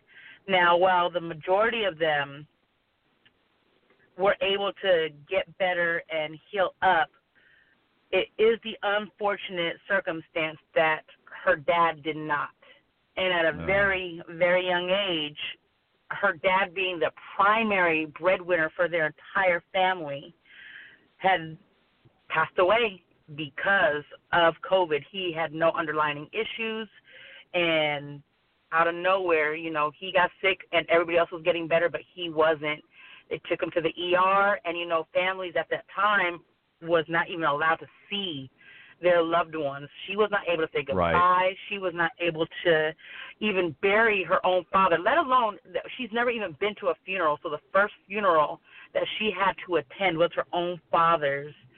And Uh, what what made this so gut wrenching was that her father worked for a very small uh company doing a labor type of job and you know they knew what he what their family was going through and they even offered to continue to pay his salary while he was in the hospital being sick but after he uh, passed away um obviously they could no longer give him the the paycheck but he did uh, they did offer up you know a position to stay open if anybody in their family wanted to take on Mhm. what he was doing that they would give him that position and our student not only was working her part-time job trying to go to school but because she needed the help the family started doing a few hours what she could for that organization just to give back. And our teacher mentors came alongside of her went to the funeral once they were finally able to retrieve the body and have a home going for her father. And still up to today are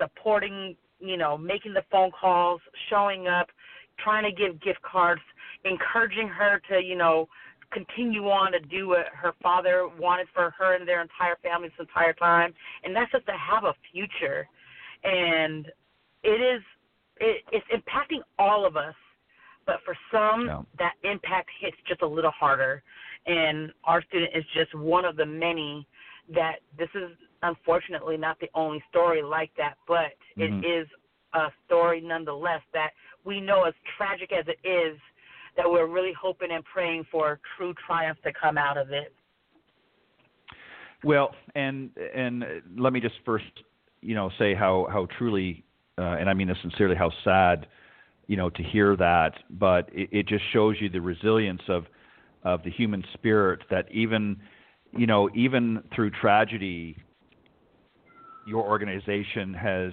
given her the tools and education enough and the wherewithal to understand that she can now do her part and step up for her family yeah. and help out in whatever way.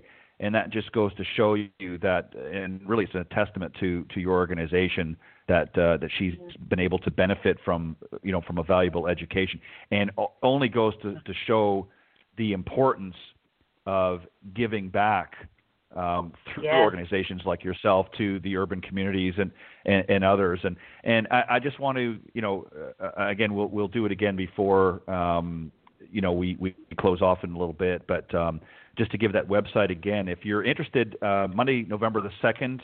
That's this coming Monday. Uh, there will be a live virtual broadcast from 6 to 7 p.m. Mountain uh, Standard Time. Uh, you can RSVP in advance and look over, and we'll talk about that now in a second. Uh, the incredible uh, auction. Uh, go to www.elevate2020.givesmart.com, uh, and you can log in. And as as Jill said, you can take part in a great virtual event. I think there's going to be a lot. Um, they're not sharing the musical guest right now, but I know it's going to be uh, a good. I, I can first say it's not going to be me. I can assure you of that because I can't sing and I can't play. I can't play an instrument. We've got, so. it's, we've got a good we've got a good verbal confirmation. We just as soon as we get that extra, we got it. You're in. Uh, we'll shout it from the rooftops. We'll send it to you. You can put it online.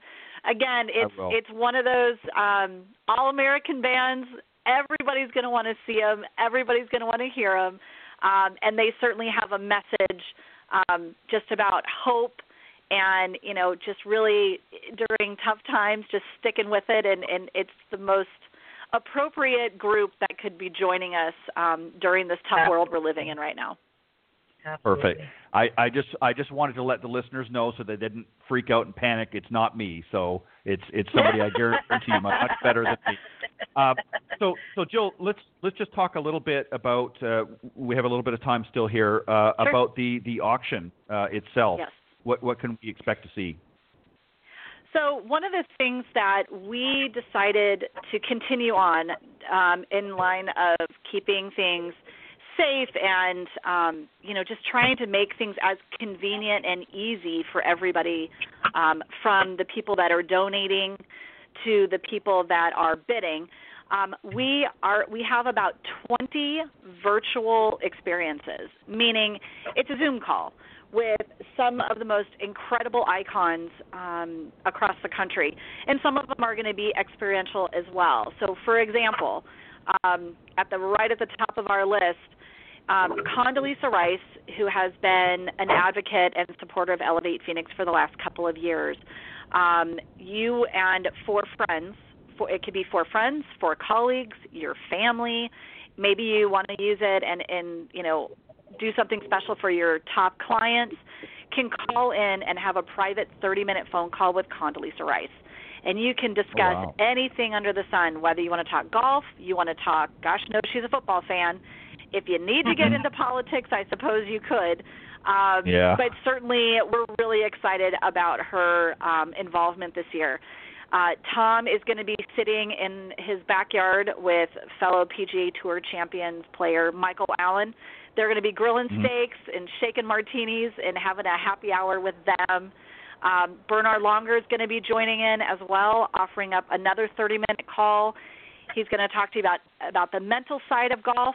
Um, certainly, mm-hmm. ask questions about his two Masters uh, titles, and as a bonus, the winning bidder is going to get a signed Masters flag from Bernhard shipped directly to your front door. Um, but we've wow. got not just golf. You know, we certainly we've got Chicago Bears Jim McMahon. We've got NHL beloved favorite Shane Doan. Um, and Ivan Lendl, if you are a tennis great, I mean Ivan Lendl, who's got over 90 professional wins, he's I think our winningest Hall of Fame athlete with us this year. You know, Rick Reilly, I'll tell you what, Rick Reilly for a 30-minute happy hour call, I can't even imagine what that conversation is going to be like. Um, Blair O'Neal is going to be doing a um, a 30-minute virtual golf lesson. So is top 50 instructor Stan Utley. Um, you had mentioned Cowabunga, Bobby Herbeck, he actually decided to get a little wild and crazy, and you get to play golf with him. So you and two Oh, friends wow. are going to join him at his home club here in Scottsdale and get a round of golf with him, a signed poster, and also you're going to get a signed copy of one of the original scripts of the original Oh, yeah. Teenage Mutant Ninja Turtle Oh, wow. And it's actually one of those where the storyboard is on one side and the script is on the other. Um, it's Hmm. th- there are not many. Um, but as far as you know, our other items that are not virtual experiences, and again, there's incredible phone calls, opportunities with other Hall of Fame athletes. But we also have um, our two of our signature items um, include a signed basketball from the uh, United States men's basketball team from the 2008 Olympics. Um, there's only 300 of these signed basketballs in existence. Um, and we have, I believe it's number 283. Uh, but on the basketball are signatures from the entire team, which includes Hmm. Kobe Bryant. It includes the newly crowned um, Laker players, uh, Dwight Howard and LeBron James, Dwyane Wade, Chris Bosh, local Jason Kidd. Um, and this ball, as I said, it's um, there's not many of them, and they certainly won't be any more. So we're we're excited. There's a lot of buzz going on about um, this basketball, and then we also have for those diehard golfers, we have an, a luxury golf vacation to Coeur d'Alene, Idaho, staying at a Mm. 5,000 square foot lakeside residence.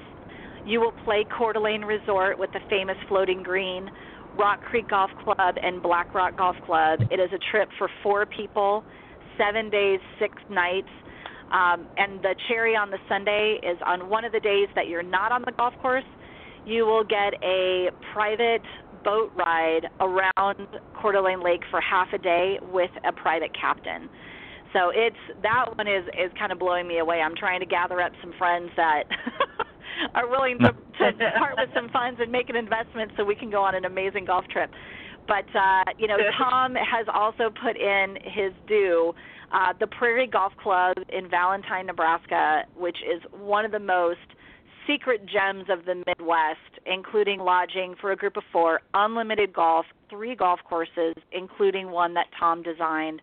Uh, Cragun's Golf Club in Minnesota, uh, the Omni Tucson. We've got some great uh, golf stay and play packages, and you know what, Ted? We have lots and lots of amazing magnums of wine. So, Oh, wow. there's Jill, plenty, did not tell plenty them for about everybody. Let me give Jill, you you my did not tell address, about the and you can ship one. Oh yeah, we, we can we can we'll we'll figure out how to get it to you, Ted. Jill, you did not tell Well- him about the awesome opportunity with Tom, and then actually getting to hang out with him for the BBB. Oh yes, that, Ted. What she's referring to is the backswings beer and burgers with Tom. So that is for Oh, you and and a, and a few friends get to join Tom for a round of golf at DC Ranch Country Club, and following play, you get to invite a friend, a significant other, uh, a work colleague to join in for uh, evening on the patio at DC Ranch for some beers and burgers and some more conversation. Tom's amazing wife Melissa is going to be joining in because she, you know, she doesn't want to be left out. She wants to get in on the fun. No. Uh, That's actually right. the bidding. We already have bids uh, going. That one usually strikes up a nice little bidding war every year.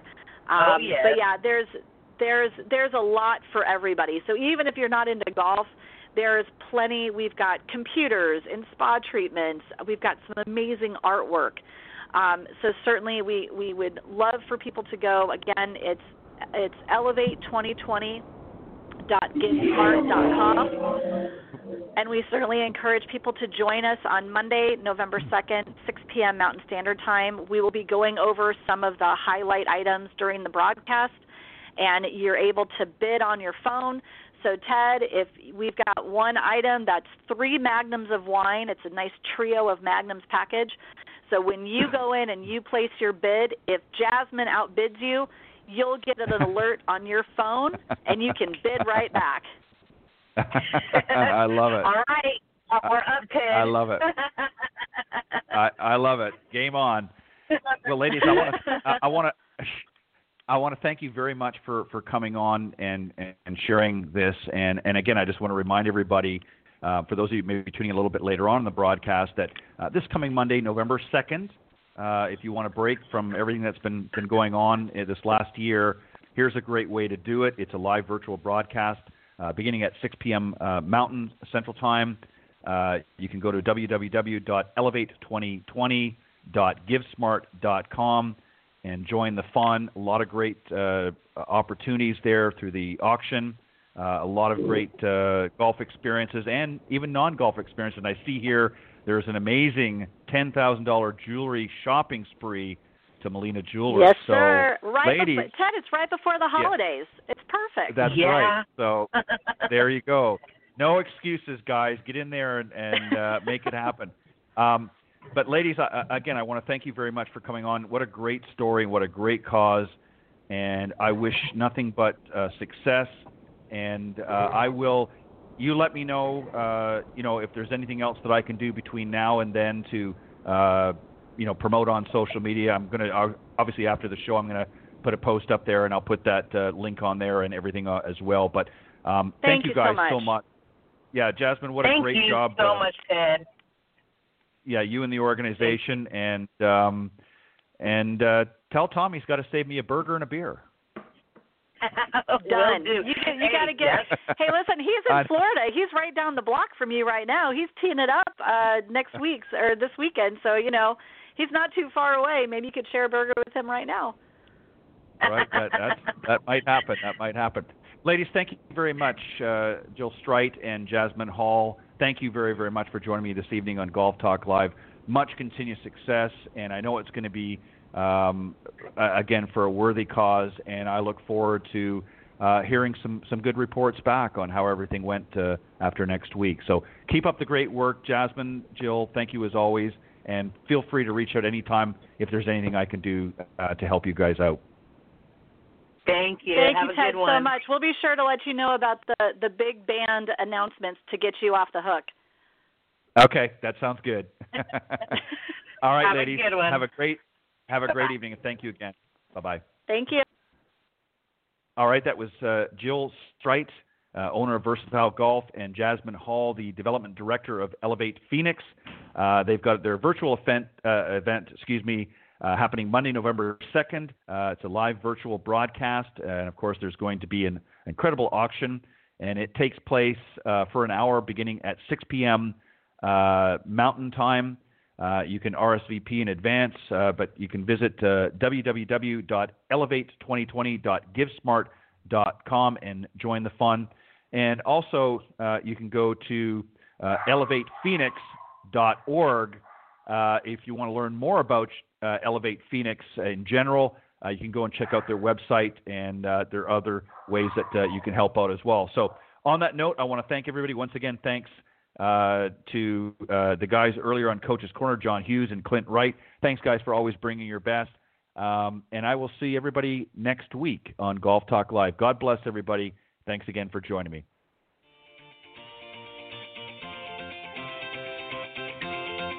Thanks for listening to this evening's broadcast of Golf Talk Live. Remember to tune in each week at blogtalkradio.com forward slash Golf Talk Live. If you can't join us live, check out the on demand section for previously aired broadcasts, or listen on any of the following social media platforms iTunes, Stitcher, TuneIn, Castbox, TalkStream Live, and of course, Spotify. To get updates on future shows and upcoming guests, be sure to visit the show's Facebook page, Golf Talk Live blog. You can also follow me on Twitter at Ted and Buck CEO. Remember to join me live each week for another great broadcast of Golf Talk Live. See you next time. This has been a production of the iGolf Sports Network.